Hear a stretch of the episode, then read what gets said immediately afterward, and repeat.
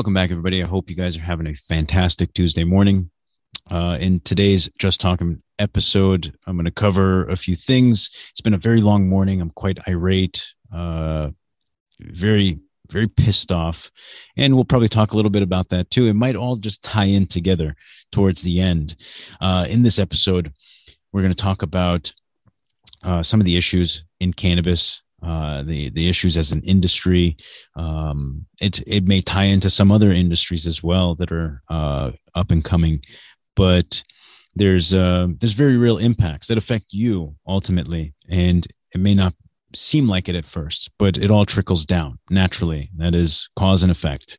The first article here, as you can see, the headline New Jersey legalized weed a year ago, and there's still some confusions about random drug testing. Uh, this is not something that has been addressed yet, and I believe uh, it has more to do with uh, federal policy, but uh, we'll dive into the article and see, you know, what are these confusions about? What, you know, uh, what, what are people struggling with? Um, because state laws don't necessarily um, overrule federal laws. I guess there's some kind of common sense there that's being missed. We'll dive into the article and talk about it. The second one, as you can see here, is USA Today talking about how current laws for cannabis are affecting Americans, you know, uh, impacting us negatively. And I can't deny that. That's most certainly possible. Now, to dive in a little deeper about some of my troubles and thank you for listening in advance. I know it's not your problem but uh, you may have faced this shit too. So uh, this morning i try to go through my uh, bank of america drive through atm to pull out change from my register. It used you know it used to provide dollars and fives. It doesn't it doesn't do this anymore. And i was uh, blown away because it was a very very good uh, service to have. Um, don't understand the logic of removing dollars and fives from the ATM machines. Um, maybe it's a capacity issue, but nobody gave me an answer as to why it was removed. It just came from the higher ups, I guess. Uh, so I parked and I tried another walk up ATM. Nothing.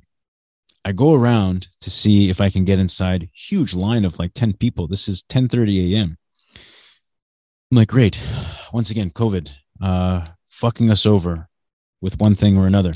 Uh, banking services usually take so much time.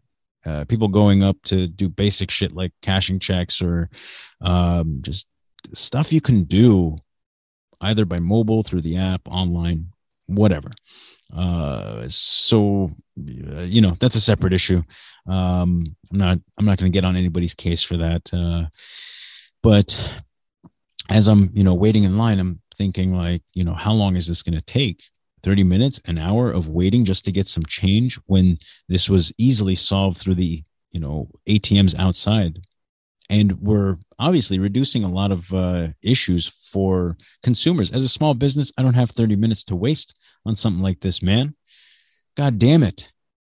So eventually, when I got inside, they renovated. It looks totally different. It's all to accommodate the social distancing and uh, the current fucking restricted restrictive policies around um, the situation the whole world is in. Eventually, it was my turn. I got my change, got enough so I don't have to fucking go back for a while, but um, just didn't, I, I don't understand the logic of this. Helping us small businesses um, by saving time and expediting you know the access to some of these things. I just don't i don't know if i'll even stay with them anymore. This was the nail in the coffin. The first one was uh, getting denied for ppp loans three times uh, without um, any reason. I was not given any reasons and i have those emails. Uh, that really pissed me off because as we were hearing every you know every week uh, somebody's getting caught for fraudulently obtaining a ppp loan. I'm like how did these motherfuckers even get this? How did this slip through the cracks where i have oh, oh, nearly a decade or more in history uh, as a business plus a uh, an account a banking account for 15 years with the same bank and they're telling me they can't approve me. So that was incredibly annoying um, but this really, really did it for me. Now, thanks for listening. I know uh, you probably don't care, but if this has happened to you for one reason or another, and I've seen other fucking problems. Uh, like six months ago, they were closing credit cards down, uh, in, you know, uh, just in mass. Don't know if you experienced that, but these are supposed to be the same people that are going to facilitate uh, banking services for cannabis. You know, for all you cannabis uh, businesses out there, you're warned. There's serious uh, serious issues with these banks. Um, don't know if you uh, don't know if you should trust them with your money, your hard-earned money. So, we'll dive into the first article. I'm going to share the screen with you right now. So, first up, we've got a year after New Jersey legalized weed, there's still confusion over random drug testing. I mean, again, what kind of confusion? All right. What, uh, what is it saying? The delayed opening of New Jersey's adult cannabis marketplace is not the only uncertainty one year after the state legalized adult use cannabis. Wow. So they, they're even having delays in opening the marketplace, having stores pop up. The workplace is also mired in confusion over random drug testing, specifically what to do with current employees and potential new hires who test positive for cannabis. Under the new law, employers can still conduct random and pre-employment drug tests for weed use and still uh, and can still ban cannabis use at work, which is understand you don't drink at work. So don't smoke weed at work. They cannot fire, discipline, or refuse to hire someone solely because the result is positive. But they can always make another excuse. I mean, we, you know, long history of discrimination, folks, in the workplace. To enforce their rules, they must have a certified workplace impairment recognition expert witness impaired behavior by an employee and a positive drug test indicating presence of cannabis in a person's system. But employers say they are at a loss as the new law hits one year mark in on Tuesday, I guess today, even as regulators miss a target date to open the market. It's largely because of a court flight over those impairment experts. Uh, Matters of Management LLC advises employers, HR managers, and business owners said legalizing recreational cannabis has thrown many of her clients for a loop, especially those who must ensure their workers are not impaired, such as in warehousing, commercial license drivers, manufacturing, contracted with uh, the pharmaceutical industry. In quote, if you go on site, you have to have a background check and a random drug test at these companies. So, what do you do now that we've legalized cannabis on the recreational side as well? And what does it do now for new hires? My clients are really feeling the pressure and feeling the confusion around this situation. Well, yeah, I can imagine that, uh, especially in very, very um, restricted uh, job sectors, manufacturing for sure, warehousing, uh, forklift drivers, uh, commercial drivers, transport.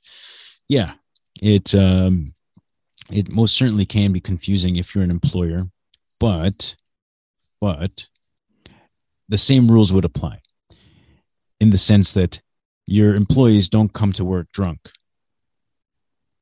hungover, etc. I mean, hopefully not, especially uh, those in serious positions. Um, they wouldn't do so. They know not to do so. If they did, they understand the consequences. Um, you know, why are we splitting hairs? This is kind of obvious. I think that uh, people coming high to work, it's going to be quite evident that they might be um, impaired in some way. And at some point, just like what we have seen uh, with technology that uh, that some companies developing for uh, being able to quantify how high you are. So the um, I, I believe it's a uh, some kind of helmet, some kind of skull cap that you can wear. It shoots beams into your brain, um, and it measures the oxygen in in the blood or the blood flow to the brain. That's what it does. Maybe that's something that they can use at the workplace as well to see if somebody is uh, actually high or if they're sober but they smoked weed last night don't understand the the um the real issue here. I you know i can simplify it in this way. Employers large ones maybe they can't simplify it in this way. Uh looking for more legal clarity uh, maybe from a from a federal jurisdiction maybe from the local jurisdiction. Uh, it's a tough it's a tough call but that's kind of how i see it. Uh, if you have any thoughts you know, leave them down below. You're always welcome, and I'll always respond. Um, it's interesting to hear people's perspectives or uh, you know their experiences within their respective states every state is different and this is something that will have to be answered at some point it's kind of ridiculous we're at this uh, juncture and um, and that kind of leads us into the next article relating to how can you know cannabis laws now that has existed for a while continue to uh, impact us negatively uh, that being one of them right? Random drug tests uh, whether you get hired or don't get hired uh, because of uh, a positive testing uh, which again is at the sole discretion of the person in charge of doing the hiring. They can always say it's for other reasons. They don't have to say because you tested positive for cannabis. That's kind of obvious. I mean um, that uh, you know that individual holds a lot of uh, power in that position. So it's just their word against yours and if it even you know if it even gets to court uh, for either um, not you know uh, getting dismissed as a candidate for cannabis and that's your argument uh, in court or whatever. I don't want to get into the legalities particularly. So what are some of these things that are affecting us? Let's dive into that article. So, the headline here are outdated cannabis laws put Americans in danger. It's past time for federal cannabis reforms. The simple truth is that continued federal cannabis prohibition is neither ten- tenable nor the will of the American electorate. A former Marine working as a cannabis dispensary security guard dreamed about becoming a police officer. That dream never came true. In 2016, Travis was shot and killed during a robbery at work. Tragically, crimes like the one that Travis uh, that took Travis's life aren't uncommon.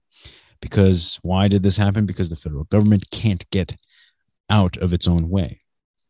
Under federal law, institutions providing financial services to legitimate state legal Cannabis businesses are subject to criminal prosecution. Credit card companies won't process transactions from dispensaries. Most banks won't give loans or allow state legal cannabis businesses to open accounts. This forces a lot of these businesses to operate in all cash, making them and their employees sitting ducks for violent robberies. So fucking true. And we saw a lot here uh, in Southern California the past year so the Safe Banking Act is what they con- continuously talk about that they want to pass, and again, that ties into financial institutions like Bank of America, who really pissed me off today. Um, uh, how is it going to be conducted exactly, even if it is passed? So to date, the House of Representatives has passed the Safe Banking Act uh, uh, six times, largely on a bipartisan basis. The recent standalone version passed with 106 Republican uh, voting in support. Yet the Senate won't act by refusing to take up incremental reform bills like safe banking. Congressional leadership is perpetuating federal cannabis prohibition and allowing the unsustainable patchwork of federal and state cannabis laws to fester. This lack of parity not only threatens public safety and industry access most often for minorities and small businesses, it also prevents research and burdens the, the creation of federal revenue. Right. You know, I'm sure they're definitely worried about the money they're losing. So we've fallen behind the times, as it says here, while Americans remain trapped in antiquated cannabis policies.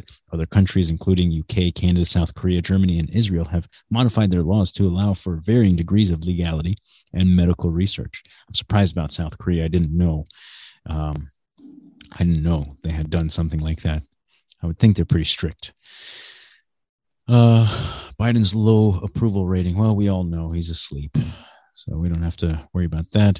In the United States, cannabis remains a Schedule One.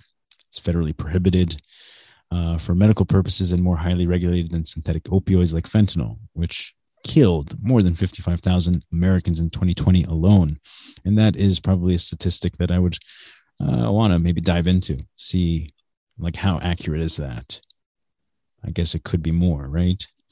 If it's not identified, Yet, in true bureaucratic hypocrisy, the federal government has held a patent on medicinal cannabis since 03. Oh, of course they do. If you're among the dwindling 32% of Americans who don't approve of federal cannabis reforms, you might assume its prohibition hinders its overall production, keeps it off the streets, and prevents it from falling into the hands of children. But you are sadly mistaken, my friend. We give police their power. We have a moral duty to hold them accountable. Yes, we also make sure they get paid. Continued federal prohibition incentivizes illegal and unsafe production, just as alcohol pro- prohibition did 100 years ago. Illegal grow operations often outcompete legal producers because they're not being taxed, and we've talked about that. Uh, thankfully, legalizing cannabis is no longer the divisive issue it once was. An overwhelming uh, 91% support medical or recreational, and that's just the people. Good luck convincing your politicians. Uh, I'm sure it'll happen at some point. It is going to happen.